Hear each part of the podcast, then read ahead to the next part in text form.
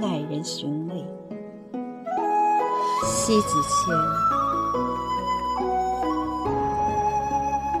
含蓄不是热烈的奔泻，而是若隐若现的烘托。成功给人的是百般遐想，却又幽深的韵味，让人丝丝入扣，耐人寻味。五行似病。兵力如水，深藏若虚，不露锋芒，这是一种谋略含蓄。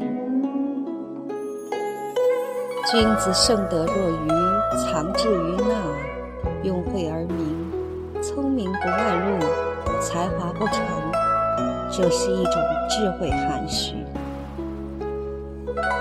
语不涉己，苦不堪忧，是有真宰。与之沉浮，委婉表述，发人深省，这是一种韵味含蓄。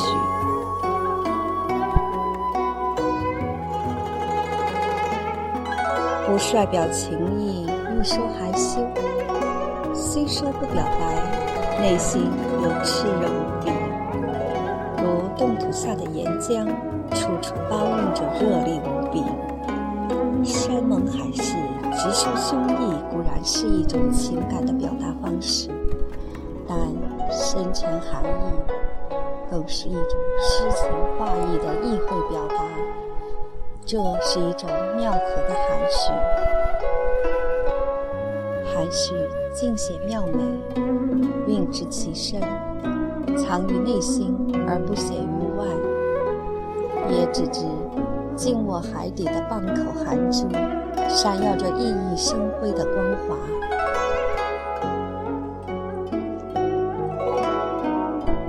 韩旭美的诗歌不仅精辟概括，而且生动传神，它富有情趣的魅力。韩旭美的人格不仅淡定稳重，而且低调内敛。它在。无声彰显出深厚的品味，含蓄美的表述，把持分寸，不贬不褒，恰到好处，言简意赅，由此及彼，它直接反映文明的修养。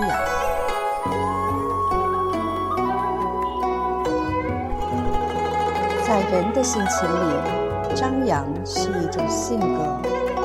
含蓄也是一种性格。生活需要激扬，而激扬需要在含蓄中蕴藏。在物欲横流的社会，充斥着过度的张扬表现。过度的张扬与之背道而驰，只因过度张扬的人，大多数。会潜在粗野直白，从而一结是非。相反，含蓄的人往往是在静默中释放风采，散发柔和清幽的芬芳。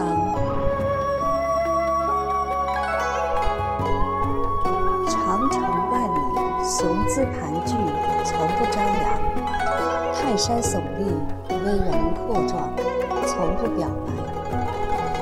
他作学家学富五车，从不自鸣得意；大理论家理想深远，从不自命清高。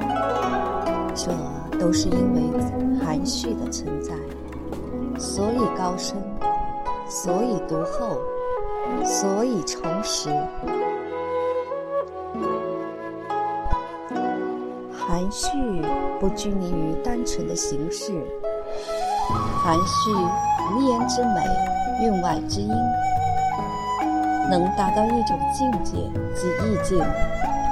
美学家王国维曾说：“言气质，言神韵，不如言境界。有境界，本也；气质，神韵，末也。”有境界，而二者随之矣。含蓄能增强生活艺术的感染力，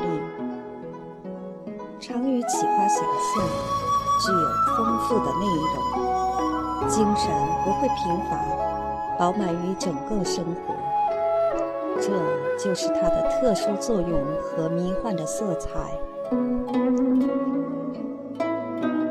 含蓄在朦胧中写意境，在曲折中露真情，在静谧中写优雅，有如犹抱琵琶半遮面，千呼万唤始出来。婉约中略带令人神往的无限秘密，韵味犹如云雾中隐现的奇景。